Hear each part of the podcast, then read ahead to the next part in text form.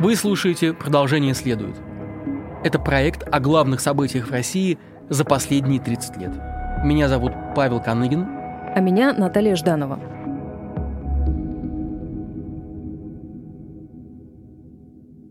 Продолжение следует – это подкаст, основанный на публикациях независимых российских СМИ.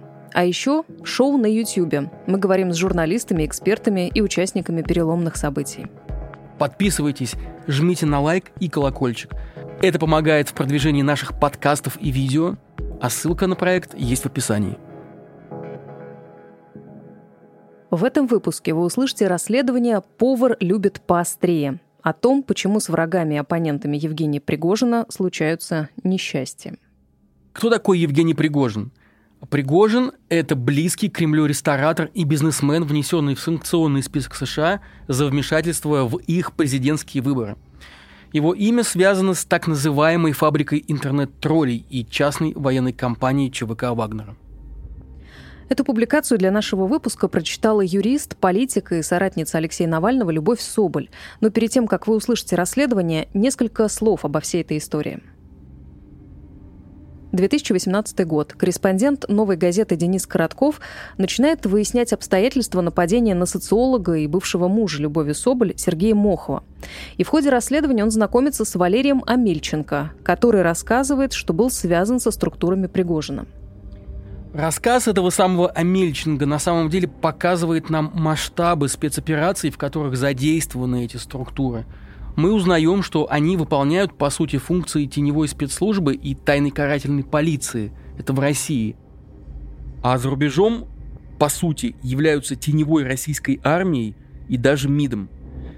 Людям, связанным с именем Пригожина, как будто бы отданы на аутсорсинг самые грязные дела. Пытки и казни в Сирии, устранение неподконтрольных сепаратистов в Донбассе и даже российских блогеров. И это лишь то, что известно. Верхушка айсберга, что называется. Слушайте прямо сейчас. Ну а затем мы поговорим о значении этого расследования и о том, как оно связано с сегодняшним днем с журналистом Денисом Коротковым.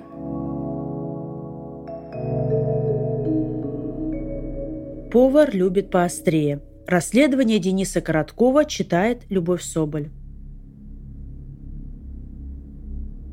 Имя Евгения Пригожина, близкого Кремлю бизнесмена, внесенного в санкционный список США за вмешательство в выборы, оказалось связано не только с фабрикой интернет-троллей и частной военной компанией ЧВК «Вагнера», но и с целым рядом детективных историй. «Новая газета» нашла человека, который рассказывал о том, как выполнял грязную работу по заданию людей, работавших на Пригожина – Участвовала в нападениях на оппозиционеров и блогеров, спецоперациях в России и за рубежом. Это человек Валерий Амельченко. Ему 61 год. Ранее сидел за грабеж. С людьми Пригожина он начал работать в конце 2012 начале 2013 года. К работе на Пригожина Амельченко привлек знакомый Андрей Михайлов – он принимал активное участие в формировании агентства интернет-исследований, более известного как «Фабрика троллей».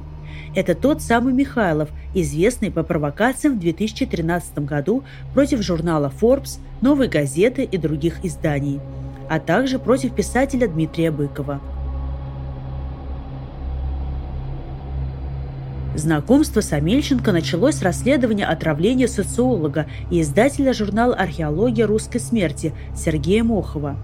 Здесь я вмешаюсь в авторский текст и скажу, что это мой бывший муж, и моя версия заключается в том, что его могли отравить люди из структуры Евгения Пригожина по заданию повара Путина в качестве мести за мои антикоррупционные расследования. Так вот, Вечером 25 ноября 2016 года Сергей возвращался домой. У подъезда дома на загородном шоссе стоял молодой мужчина с бородкой. В руках он держал букет цветов. Когда Сергей с ним поравнялся, то получил от незнакомца укол в бедро, после которого у него начались конвульсии, а затем он почти потерял сознание. Сергей был госпитализирован в институт имени Склифосовского. Через час ему стало лучше, а на следующий день он был выписан и продолжил лечение амбулаторно. Врачи предположили, что Сергею был введен психотропный препарат или нейролептик, но определить его невозможно ввиду быстрого распада вещества. Медики отметили, что точно предсказать воздействие подобного препарата на организм человека нельзя. При неконтролируемом применении возможен и смертельный исход от удушья. Нападение было зафиксировано камерой наружного наблюдения, и на видео хорошо видно лицо незнакомца с букетом. Канал Live опубликовал его спустя несколько часов после инцидента. Но чтобы опознать нападавшего, понадобилось почти два года. Источник на условиях анонимности поделился сведениями. Это Олег Симонов, 82 -го года рождения. Он из Амурской области, но в последнее время жил в Петербурге. Новая газета смогла найти его супругу. Посмотрев на мужчину с букетом в руках на видеозаписи, сделанной у подъезда дома на загородном шоссе в Москве, она ответила «Да, это Олег». Поговорить с самим Симоновым уже невозможно. Он скончался при загадочных обстоятельствах в съемной квартире на юго-западе Петербурга 25 мая 2017 года. Мужчина, по словам хорошо его знавших людей, выпивал редко и мало, никогда не употреблял наркотики, но нашли его мертвым в ванной, а рядом была початая бутылка спиртного.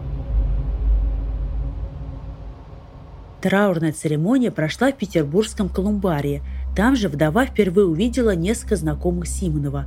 Одного из них позднее узнала на фото социальных сетей, которые мы ей показали. Так мы познакомились с Валерием Амельченко.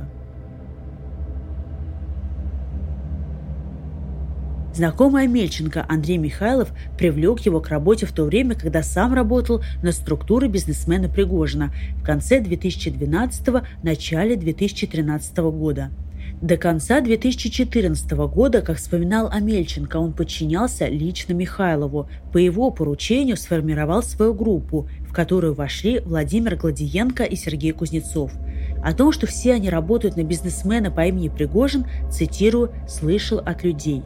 Группа выполняла особые поручения по линии службы безопасности.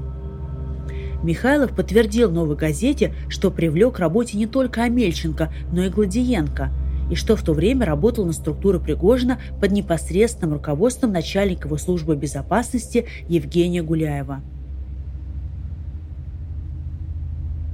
По словам Амельченко, осенью 2013 года он с товарищем, как позже выяснилось, с Владимиром Гладиенко, посетил Сочи.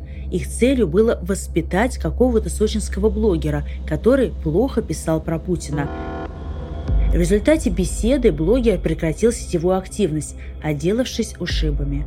Михайлов не только подтвердил поездку Амельченко и Гладиенко в Сочи, но и назвал ник блогера. Это Антон Грищенко – в 2013 году он активно раскручивал свой видеоблог на YouTube, в котором в основном рассказывал о сочинских городских проблемах.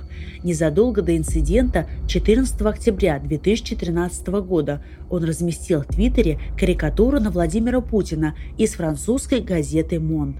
После 25 октября все аккаунты Грищенко уже удалены.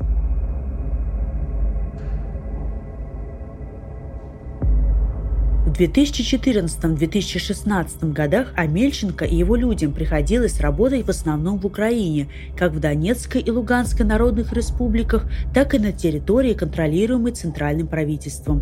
Например, он упоминал о том, как в Луганске был ликвидирован некий важный персонаж – правая рука Плотницкого в своем подъезде на лестничной площадке между третьим и четвертым этажами девятиэтажного дома – по описанию это очень похоже на убийство помощника главы ЛНР Дмитрия Каргаева, труп которого с огнестрельными ранениями 16 марта 2016 года был обнаружен на лестничной площадке второго этажа в шестом подъезде дома 12 по Суходольской улице в Луганске.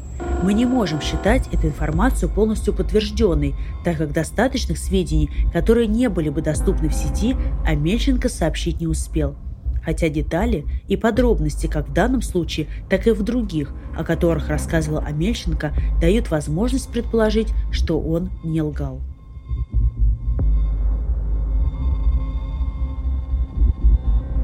История Амельченко, связанная с отравлениями, начинается в 2016 году, когда он познакомился с Симоновым, тем самым, который подкараулил Сергея Мохова и уколол его каким-то препаратом.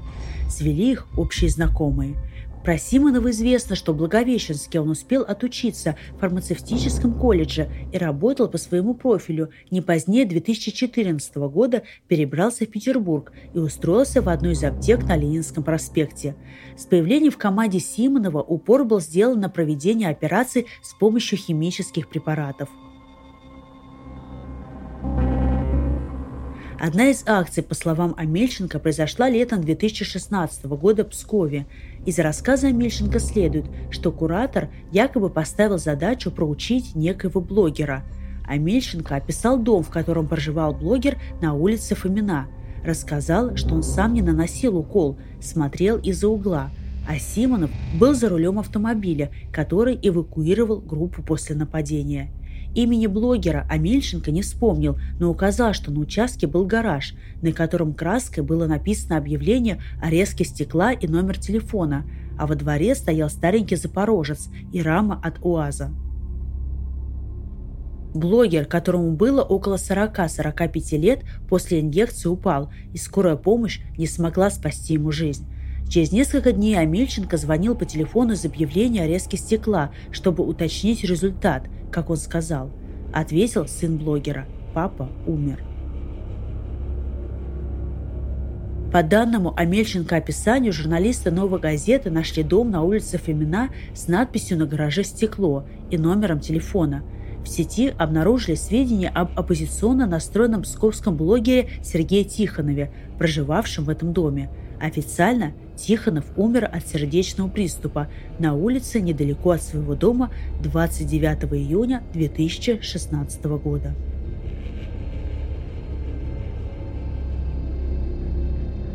Главная история Амельченко – сирийская.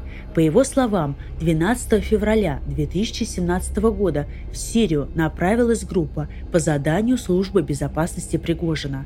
Маршрут – самолетом из Петербурга в Стамбул. Через несколько часов пересадка и перелет до Берута. Из Ливана в сопровождении арабских военных автомобилей в Дамаск. В группу, по словам Амельченко, входили он сам, Симонов, Гладиенко, Сергей Кузнецов – и впервые привлеченный к сотрудничеству Вячеслав Вареев. Курировал группу, направлявшийся вместе с ними сотрудник службы безопасности Сергей Губанов. Задание группы, по словам Амельченко, испытание различных препаратов на захваченных сирийской армией в плен членах запрещенного в России исламского государства и на других боевиках. Как следует из рассказа Амельченко, по прибытии в Сирию оказалось, что их там никто не ждет, и никаких пленных для опытов предоставлять не собирается. Но якобы главный из Петербурга настаивал на выполнении задания, несмотря на трудности. Кем-то из руководства было принято решение проводить тестирование препаратов на членах отрядах так называемых «охотников за ИГИЛ», подготовка которых велась инструкторами группы Вагнера на базе примерно 80 километрах от Хомса – «В Сирии нас кинули», – рассказала Мельченко. «Изначально говорили, что у вас будут пленные, вас они ждут, езжайте.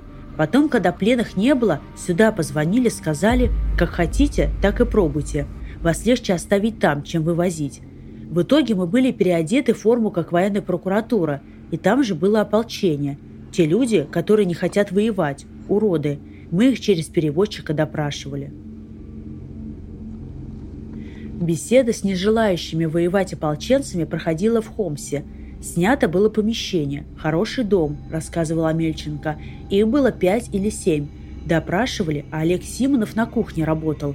Подносил нам всем чай, кофе. И когда они объясняли, почему не хотят воевать, когда расставались, он давал им всем по бутылочке сока. Их сок, сирийский, в запечатанных стеклянных бутылочках. По словам Амельченко, бутылочки с соком Симонов добавлял какой-то препарат отсроченного действия. Беседы и допросы прошли нормально, но через несколько часов они были разоружены, арестованы сирийской военной разведкой, отвезены в Дамаск и подвергнуты длительным допросам. Якобы после их отъезда смертельное отравление получил высокопоставленный сотрудник разведки, который курировал охотников за ИГИЛ – он не то выпил сок из бутылочки, не то его позже угостили чаем со столика, на котором готовил отраву Симонов. После инцидента со смертью контрразведчика операция была свернута. а Мельченко с большей частью группы прилетел в Петербург тем же путем через Бейрут и Стамбул. Продолжение следует.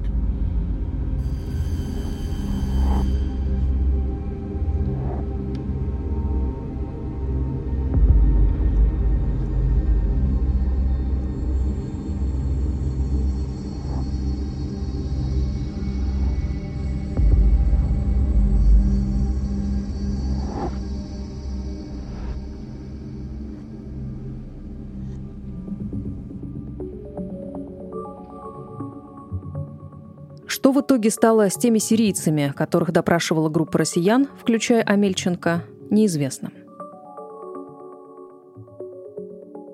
С чего и начинается статья, да, с того, что господин Амельченко исчез. Мы говорим с Денисом Коротковым, корреспондентом отдела расследований «Новой газеты».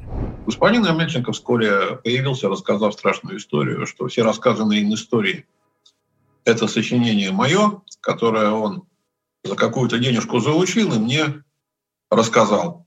После чего я каким-то образом отвез его в лес. Не, мои люди отвезли его в леса, убедили там оставаться какое-то время. Э, я уже не говорю о том, что это полная ложь, которая не имеет никакого подтверждения, в отличие от истории господина Амельченко, которые, как мы показали, постарались показать в материале, подтверждаются показаниями других людей, подтверждаются материальными доказательствами, фотографиями, документами и прочими свидетельствами. Занятно, что господин Амеченко, когда утверждал, что его вывезли куда-то в лес, крайне уходил от самой возможности обвинения меня в каком-либо уголовном преступлении и в похищении, отлично понимая, что любое а, правовое разбирательство его истории не оставит от, нее, от, этой, от этой сказки а, камня на камне и приведет к ну, печальным последствиям. Его кто-то испугал. Он отказался от своих слов поэтому. Испугал, перекупил, он сам передумал и решил играть в другую сторону. Откуда же мы знаем? Если Валерий Семенович изъявит желание побеседовать со мной еще, встретиться, значит, опять-таки за чашкой кофе, да хоть в том же самом кафе, я с удовольствием. Денис, а почему Амельченко вообще решил обо всем этом рассказать? Он сам говорил, что его, конечно, очень расстроила, огорчила, испугала гибель господина Симонова Олега Олеговича. Это тот человек, который, как мы установили, осуществлял нападение на мужа Любови Соболина, господина Мохова, да, втыкал к нему в ногу шприц с неким неизвестным веществом. И этот человек погиб, умер при весьма загадочных обстоятельствах. Сам господин Амельченко утверждал, что он уверен, что убили. То есть он испугался, что его ждет такая же участь? Паш, я, я не знаю, страх, э, то ли желание значит, светлой мести за человека, которого он считал своим товарищем и другом. Конечно, во всей этой истории маячит имя Пригожина. В материале ты, хотя напрямую и не связываешь конкретно какие-то акции и этого конкретного персонажа, но тем не менее, скажи, пожалуйста, вот насколько ты оцениваешь роль Евгения Пригожина во всех этих грязных делах? Нет, ну, а, во-первых, что значит а, связываю, не связываю? Господин Амельченко прямо авторизованно по аудиозаписи утверждал, что он работает на господина Михайлова. Господин Михайлов, а, опять-таки, открыто и авторизованно под аудиозапись утверждал, что он работает на господина Гуляева и на господина Пригожина, и что он лично встречался с господином Пригожиным, и в том числе лично получал от него некие указания. Это говорит господин Михайлов. Более того, слова господина Михайлова подтверждались, кроме этого, огромным массивом документов, которым господин Михайлов располагал, и частью из которых он с нами поделился. В основном это относится к фабрике троллей и так далее. При этом, когда господин Амельченко рассказывал о своей поездке в Сирию, э, то он прямо называл э, людей, которые там участвовали, связанными с группой Вагнера. В частности, он называл людей с позывными Юрий Тибор. А эти все люди, один из них уже, по-моему, Герой России получил, скорее всего, да. Э, другой тоже достаточно известен. Ну, а как бы ты вообще характеризовал роль Пригожина и насколько он влиятелен? Какую функцию он выполняет в нынешнем российском государственном режиме? Это очень интересно, потому что это, с одной стороны, это очевидно человек не из ближнего круга, да? Ну, на одном татаме не топтался, в одном доме культуры там советско-германской дружбы э, не сидел, да, там, и даже, и даже в одной группе в университете не был. А с другой стороны, это там не какая-то вот линейка олигархическая совсем-совсем. Да, там, у него нету, не знаю, там, никелевых или алюминиевых э, рудников, да, там, там, нефтяных или газовых скважин. А, а с третьей стороны, он вот тот человек, который выполняет какие-то уже политические функции в нашем странном государстве. То, что господин Пригожин по своей значимости обогнал большинство, если не всех министров нашего правительства, я думаю, что да. По собственной инициативе выполняет? Я думаю, что да. Я думаю, что да.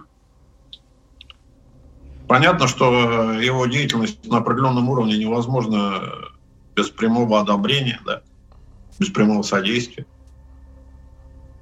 Ну, вот э, кто-то, кто там главнее и кто обладает большим влиянием на определенном уровне, в каких вопросах там, там господин Шойгу или господин Пригожин, да, господин Лавров или господин Пригожин, я не знаю. То есть можно ли сказать, что Пригожин и структура Пригожина, по сути, выполняют функции теневого Министерства иностранных дел, теневого Министерства обороны и теневых спецслужб когда заходит речь о каких-то делах внутри России, да, и, соответственно, Минобороны и МИДа за пределами России. А, может быть, можно сказать, что структуры МИДа в некоторых странах выполняют функцию обеспечения и поддержки структур господина Пригожина в какой-нибудь африканской стране. Да? Денис, мы в подкасте, э, продолжение следует, пытаемся а, связывать события недавнего прошлого, которые произошли несколько лет назад, а, с тем, что происходит сегодня. Вот если такую связку как-то обозначить, э, вы опубликовали эту статью в 2018 году, сейчас 21 вот э, как связано то, что происходило тогда, с тем, что сегодня происходит? Да ничего не изменилось. К лучшему-то точно ничего не изменилось. Да? Более того, мы узнали, что Значит, ну, и я, я был тоже ошарашен, что подобными вещами занимается некая частная структура, а здесь, э, насколько мы можем судить из расследования, которое провела Беленкета компания, да, этим э, занимаются и структуры вполне официальные, да. Извините за банальность, но где, где кончается Беня, где начинается полиция? А сейчас э, мы, мы понимаем, что никакого правового реагирования на вот это вот быть не может. Даже не может быть правового реагирования на историю с головорезами, да, значит, э, с людьми из группы Вагнера, которые пытали, убили и потом еще надругались над телом араба там, в Сирии. Не может, потому что это та история, которую невозможно чуть-чуть расследовать обрубить концы. Да. Там сразу же лезет такое, что хоть святых поноси. Никто никогда при нынешнем президенте не, не позволит себе более-менее открыто расследовать эти вещи. Нельзя. Нельзя. Слишком много выпадет скелетов. Такой черт там, там целое кладбище выпадет. Я лично очень волнуюсь за тебя, потому что э, это очень опасные люди. Будь осторожен, пожалуйста, дорогой товарищ. Мойте руки перед едой. Да, да, Паш, спасибо. Рад был видеть. Спасибо, Денис. Спасибо.